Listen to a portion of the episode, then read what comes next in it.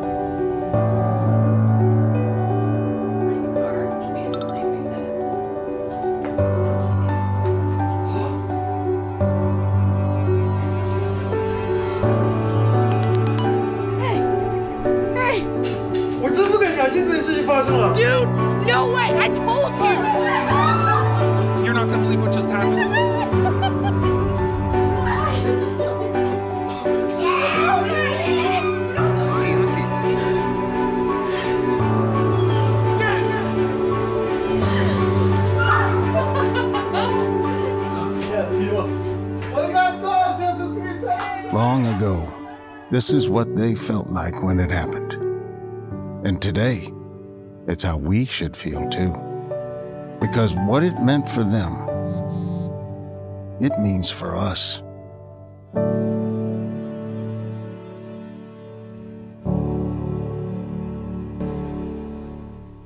Well, good morning. Happy Easter to you. Well, yeah, what it meant for them, it means for us. I want to tell you a little story about four friends. They were college students um, Sam and Josh and Ethan, and Ethan's love of his life, Carly.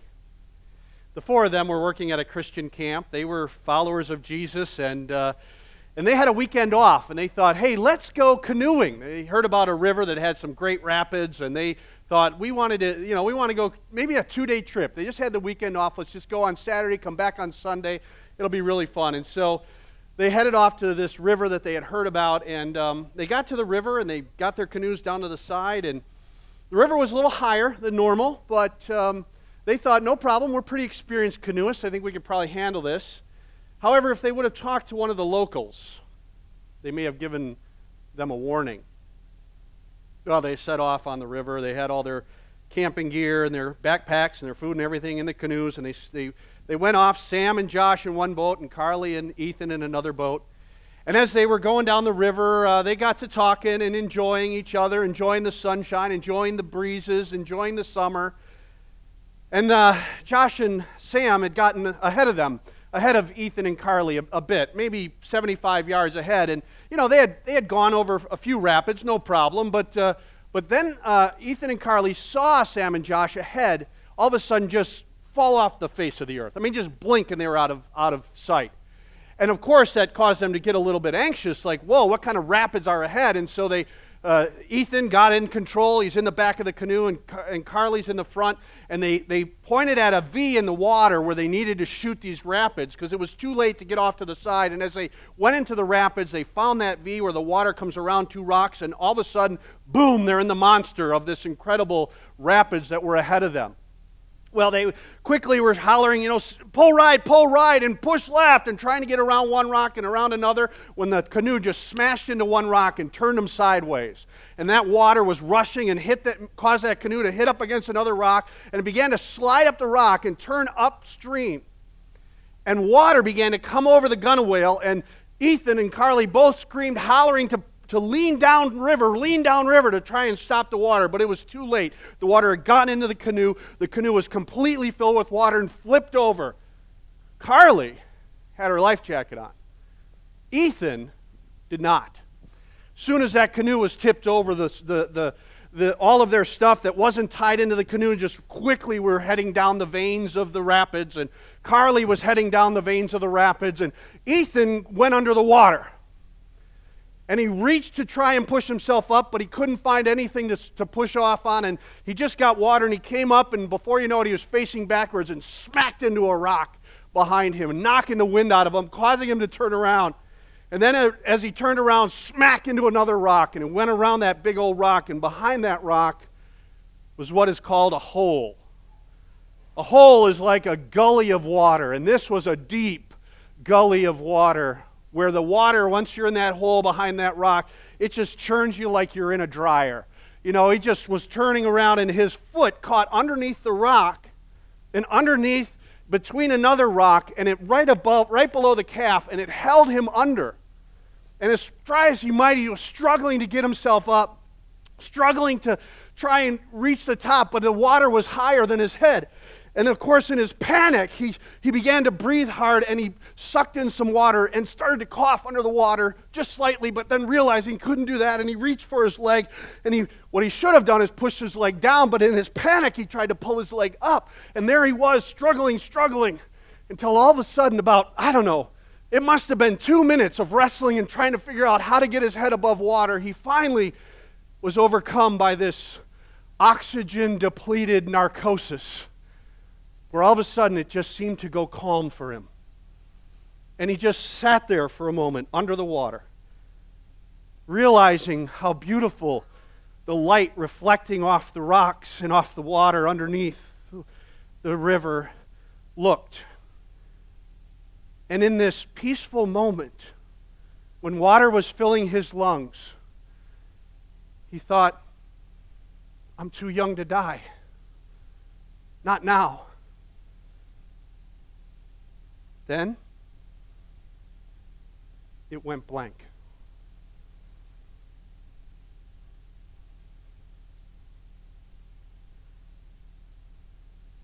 He was too young. He's too young. Death. Death is brutal. Death it's like a monster that, that devours us. It's so heartless. It, it steals from us.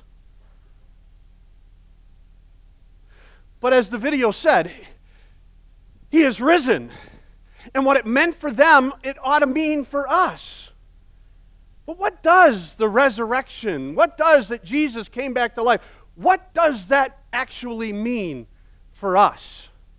I mean, Easter, it's a big deal. You know, Easter is a big, I mean, Jesus rose from the dead, right? That's huge. We, that should be big in and of itself. But what difference does that make for us?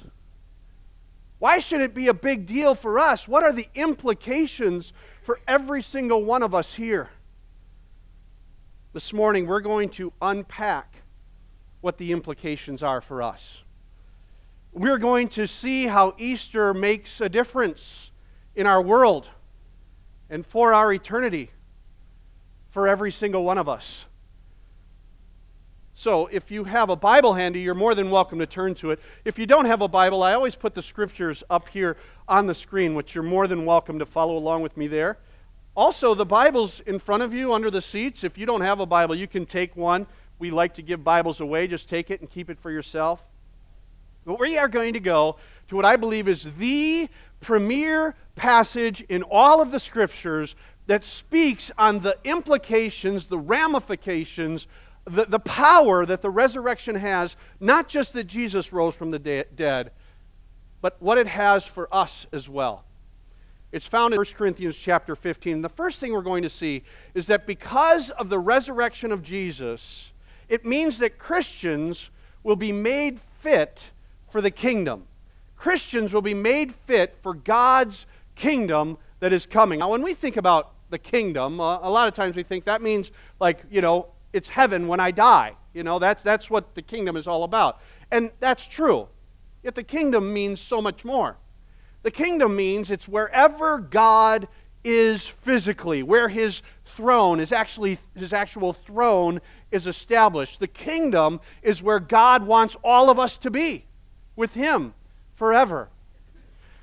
Because we don't have time to go through the entire chapter uh, of 1 Corinthians 15, I just want to take us to Paul, the Apostle Paul's concluding thoughts around what this resurrection of Jesus is all about. So we're going to jump down to 1 Corinthians chapter 15 and begin at verse 50. 1 Corinthians 15, beginning at verse 50. The Apostle Paul writes this He says, Now I say this, brethren, and by the way, brethren, he's talking to Christians here. That's why I say Christians will be made fit for the kingdom to come. Brethren, brothers and sisters in Christ, those who have put their faith in Jesus as their Savior, I now say this that flesh and blood cannot inherit the kingdom of God, nor does the perishable inherit the imperishable. Now, notice what he says here. He says, Flesh and blood cannot inherit the kingdom of God. Our physical bodies that we have right now could not handle being in the presence of God, being in the glory to come. And so, this body that we have, it is not fit for, our, for the glory to come. Therefore, God will transform our bodies. This perishable, this thing that will die, this thing that wears out, and the older I get, the more I realize, yep, it likes to try and wear out on me. But this body of ours will be changed. It, it will put on the imperishable, it will put on that which does not decay. You know, after that struggle, when it went blank for Ethan, he didn't know how it came about, how long it happened. Kind of like, like when you fall asleep, you're not quite sure when you fall asleep, but all of a sudden it's morning. All of a sudden he was awakened. And what, what, what woke him up was the loud rushing of the rapids again. All of a sudden he felt these large hands from about his shoulder to his elbow and wrapped around his chest, literally lifting him up out of the water. And when, that, when the rushing water made the noise, it woke him up, and it realized, he realized in that moment that it wasn't just a waking up, he was awakened. He looked down and saw his body and his underneath the water just moving with the current. And he realized these big hands that were holding him were the hands of an angel. And as that angel was lifting up, uh, him up out of the water and heading toward heaven, he, he realized that, that it was an angel, and yet he, as with each passing moment, it was as if he could feel his own strength becoming so much more than what it actually was when he was in the body that was now dead. It was as if his core and his muscles and his physical being was just becoming so mighty, so strong that if he wanted to go to heaven himself, he could do it. But the angel was lifting him and he began to ask questions like, you know, what is going on? And the angel said, The body that you are in now is the body that will carry you through your time in heaven. But you'll be given another body beyond this. Ethan was confused. What, what, what, wait, this body and then I'll have another body? Like, like three bodies? And, and the angel said, That's right. Uh, the, the Bible is clear. You will be given a heavenly body, just like your earthly body was given to you, so that you might worship and honor God in on the earth. You will be given a heavenly body that was fit, will be fit for heaven, so that you can worship and honor the King of Kings in heaven. But this is not the eternal state. This is not the glory, the ultimate glory to come. You all will be given an eternal body, uh, an immortal body, a glorified, completely glorified body. A lot for Ethan to take in. Maybe a lot for us to take in as well. But the Bible is clear in 2 Corinthians chapter 5 we do and will be given an, a heavenly body. And then we will be given an eternal body for the eternal glory to come. In 1 Corinthians 15, verse 51, the Apostle Paul goes on. He says, Behold, I tell you a mystery. It's hard to take in. We will not all sleep, but we will all be changed. Now, before we go on, we will not all sleep. This isn't talking about like going to sleep, like taking a nap. No, actually, if you jump back to verse 20, the Apostle Paul used the same word in verse 20. He says, But now Christ has been raised from the dead, the firstfruits of those who are asleep. He's raised from the dead. This is those who are asleep are not those who are just sleeping. And then back in verse 6, after he appeared to more than 500 brethren at one time, most of whom remain until now, but some have fallen asleep. This concept of falling asleep back in that day was an idiom that basically meant death. This is a way to describe someone who has died. So, back in our text in 1 Corinthians 15, down in verse 51 again, behold, I tell you a mystery. We will not all sleep or we will not all die but we will all be changed. In a moment, in a twinkling of an eye. By the way, moment is the Greek word atomos. We get the English word atom. And when we discovered the atom, it was given the name atom because it meant it was indivisible. That was until we split the atom, but that's a whole other story. But uh, the idea that it's indivisible, it, it's so tiny. And this word twinkling, only place it's found in the Bible is right here this twinkling of an eye. But in other Greek manuscripts outside of the Bible, in the same day, it, it, was used for the flap of a, of a wing of a bird. It was used for the, the buzz of an insect's wings. It was used for the vibration of a harp string. It was used for the twinkling of a star in the sky. It just means in a really fast time. At the last trumpet, for the trumpet will sound and the dead will be raised imperishable, and we will be changed. By the way, the last trumpet causes me to ask the question well, how many trumpets were there? You know? And if you go to Revelation chapter, chapter 8, beginning at verse 6, all the way through Revelation chapter 11, you'll see that there are actually seven trumpets that were blasted. And the first six of the seven are blasted to announce the judgment of God upon the earth. That because the world, so many people reject Jesus as the King of Kings and the Lord of Lords and reject him as the one who can save them and give them this eternal glory. Because of that rejection, there'll be judgments on the earth. And with the trumpet judgments, there will be, there will be six of them. But the seventh trumpet is something entirely different.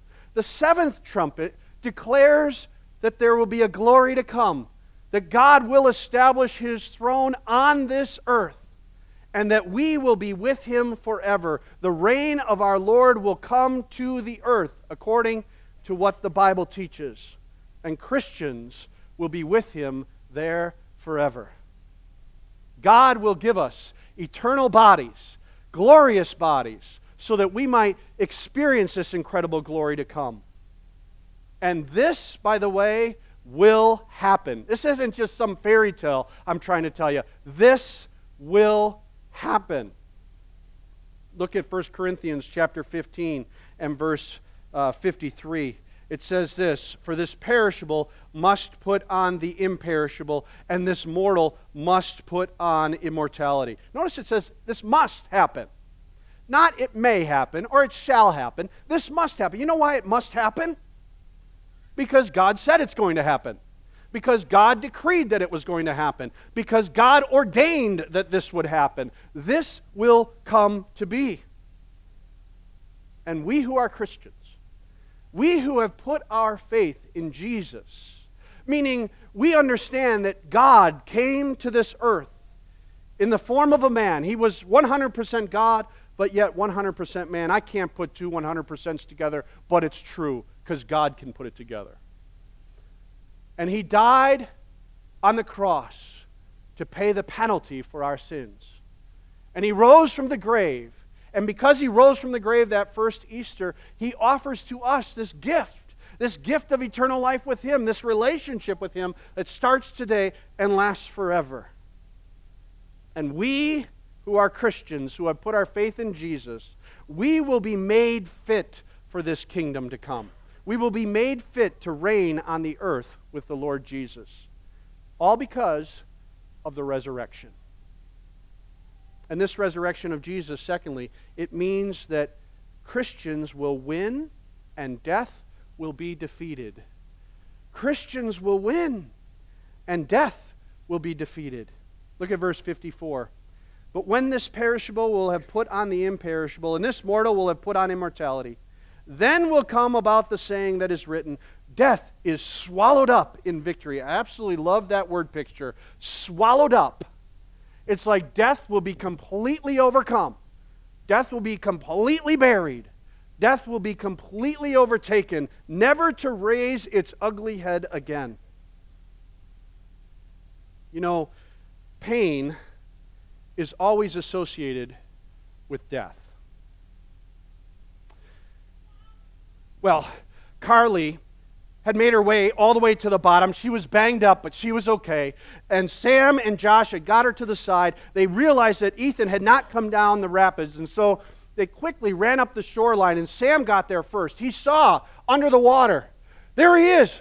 He saw the white t shirt. There he is. There he is. And the, the other two had gotten there They quickly devised how they can get out to the, to the water in order to rescue their good friend Ethan. And so they tied a rope and they had him all harnessed in as best they could. And Sam made his way from one rock to another. And then he got down and he got under the water. And somehow he got the leg free of Ethan and he got him up above the water. Clearly, he could see the body was lifeless, but he got him over to the shore in a heroic measure. They, they got him on the side. They tried to do some CPR. They tried to revive him, but it was, it was too late.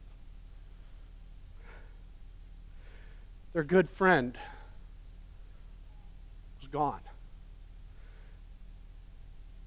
Carly got down on her knees and she picked up Ethan's head and she held it to her chest and she, oh no, God, please, no, God, please, no. And as she cried, the tears ran off her nose, the bridge of her nose, and down onto Ethan, and she just held him tightly, his cold body, weeping and wailing at times. And then then she said to Ethan, Ethan, I love you. I love you, Ethan. Then she turned her head to God, toward heaven, and she said, Jesus, tell my Ethan I miss him. Tell my Ethan I miss him. Death always brings pain. Terror, heartache. Death is a reality that will hit every one of us here. Not, not only for ourselves, but every one of us here will experience the anguish of death sometime along in our lives. Some of you here maybe are experiencing it today.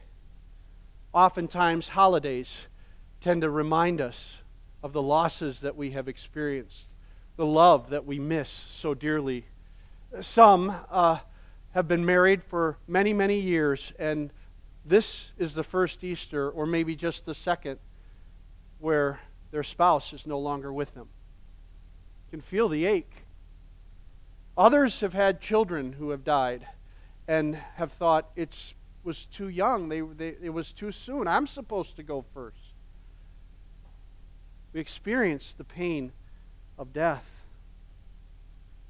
But there is a glory that's coming where death will be swallowed up, where the sting of death will be gone. That's what Paul says next. Look at verse 55. Oh, death, where is your victory? Oh, death, where is your sting? It's as if he's like taunting death, isn't he? Come on, death. You're so monstrous, you're so brutal. Come on. I know the end. And the end is you lose and we win. We're the ones that will win death, not you. Death will be defeated. Now, we, all of us here, no matter if you're a Christian or not a Christian, we on this side of glory will experience the sting of death. We will know the heartache. We will know that it pierces our heart. We will know the suffering of loss. It may sting now, but we have hope. We have hope in the future. And this victory is ours only because of Jesus and his resurrection. This victory is ours only because of Jesus and his resurrection. Look at verse 56. The sting of death is sin. Did you know that sin is like a venomous poison? Sin, Paul wrote in Romans 5 in verse 12, when sin entered the world, death entered the world through sin. And therefore, death spread to everyone. The sting of death is sin, and the power of sin is the law. That's true, actually. It's like the law emboldens sin. It's like the law says, come on, let's let sin rise up. If you don't believe me, you don't have small children or never have.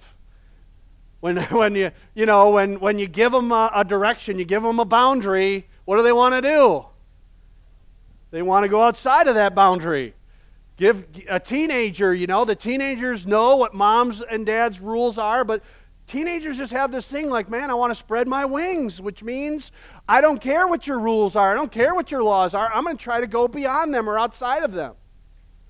Somebody who gets in trouble with the law and they're on probation.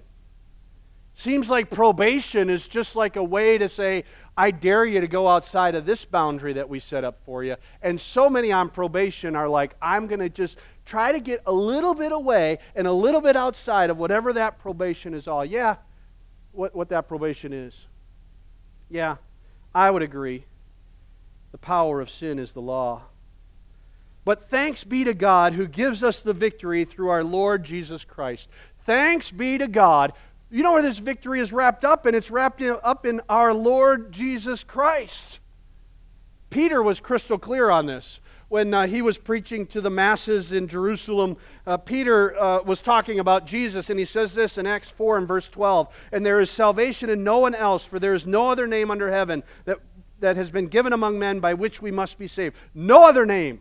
Only the name of Jesus. And he got that straight from Jesus. I don't know if you realize this, but the disciples were with Jesus, and Thomas was asking Jesus about this very question. And Jesus said to him and to all the disciples over in John 14 and verse 6, He said, I am the way and the truth and the life. And no one comes to the Father but through me. Only through Jesus can we have the hope of this glory to come. The Apostle Paul was writing to Timothy and uh, who was a pastor, and he just was talking about the very desires of the heart of God. And he says this in 1 Timothy chapter 2 and verse 3. He said, This is good and acceptable in the sight of God our Savior, who desires all men, every single person, to be saved and to come to the knowledge of the truth. But there, for there is one God and one mediator also between God and men the man Christ Jesus, who gave himself as a ransom for all, the testimony given at the proper time. There's not a bunch of ways for this to happen, for us to be to glory. There's not you pick your way, I'll pick my way. There's only one way, and that is through the one mediator who is Jesus himself. I love these assuring words of, uh, of the Apostle John the Apostle John was crystal clear, even to those of us who call ourselves Christians. He says, Listen, I want you to be sure about this. I want you to have the security that, that I desire for you to have on this. As he wrote these words in 1 John chapter 5 and verse 11, he said, And the testimony is this that God has given us eternal life. This is a gift that he gives to us, this eternal glory to come. And this life is in his Son. He who has the Son has the life. He who does not have the Son of God does not have the life. These, the, these things I have written to you who believe in the name of the Son of God, so that you may know that you have eternal life. If you have the Son, if you have Jesus, you have this glory to look forward to. If you don't have the Son, if you don't have Jesus, sadly, you don't have this glory to look forward to. This glory to come, it's all wrapped up in Jesus. You got to trust Jesus. You got to put your faith in Jesus. You've got to believe that He did die for your sins. That's what we celebrated on Good Friday. And that He rose from the grave. That's what we celebrate today on Easter. We must put our faith in Him. We must put our trust in what He has done for us and not in ourselves. We must put our confidence not in ourselves, but in Him, in His finished work that He has done for us. We must trust that it is because of what Jesus has done, God will forgive us and, and cleanse us from our unrighteousness, and that we will be with Him forever in glory. This reality is only through the Lord Jesus Christ. Well, one more thing about this resurrection of Jesus, and this is important. The resurrection of Jesus isn't just about going to heaven when I die or being with God in some future thing that I'm looking forward to. The resurrection of Jesus has an impact on our lives right today. It makes a difference for us today. It means, get this, Christians' lives matter for eternity. That our lives, that what we live today, actually has a, makes a difference for us in all of eternity. That's why the Apostle Paul, after this whole uh, Uh, teaching on the resurrection and the power of the resurrection concludes his, his thoughts and his, his teaching this way in verse 58 of 1 Corinthians 15.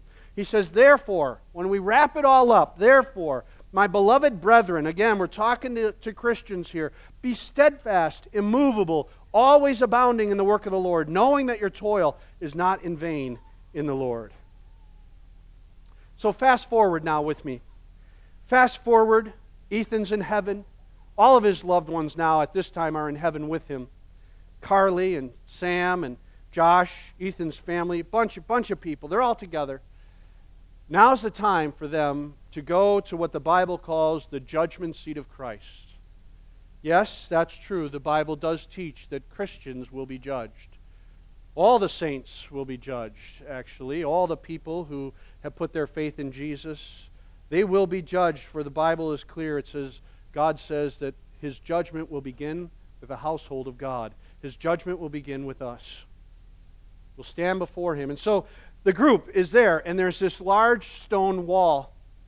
But on the side of the wall, there's this wide staircase leading up to the top of the stone fixture that clearly had walls up high. And so Ethan and everybody made their way up the steps and they turned to go inside this room. When they turned to the room, they saw lining all the walls just angels lining the total walls and all of his loved ones and him. They went in, and in my mind's eye, I see uh, mahogany benches, beautifully ordained uh, or ornate, I should say, and uh, and they they come in and they kind of find their spots to their to where they're going to be seated, and they stand there ready as they looked to the front of the room, and there is the raised platform.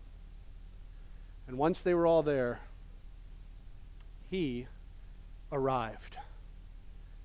Jesus then came and stood. He was dressed in fine linen, white and clean. It wasn't intimidating at all.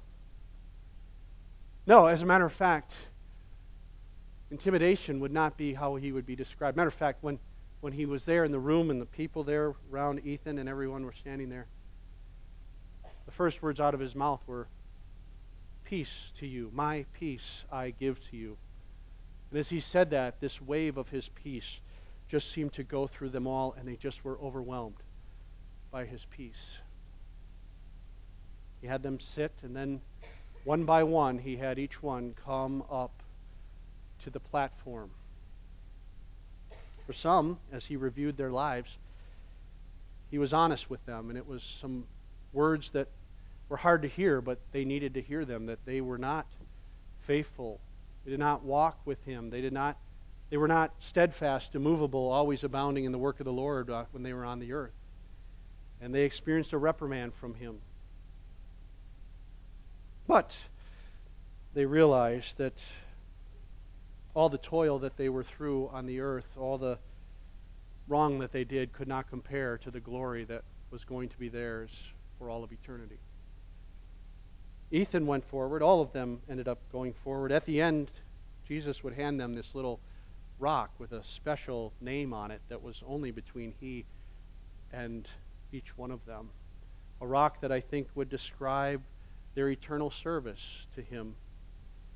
Because it's true, how we serve the Lord in this physical body of ours on earth will make a difference for how we will serve the Lord in our eternal bodies in the glory to come.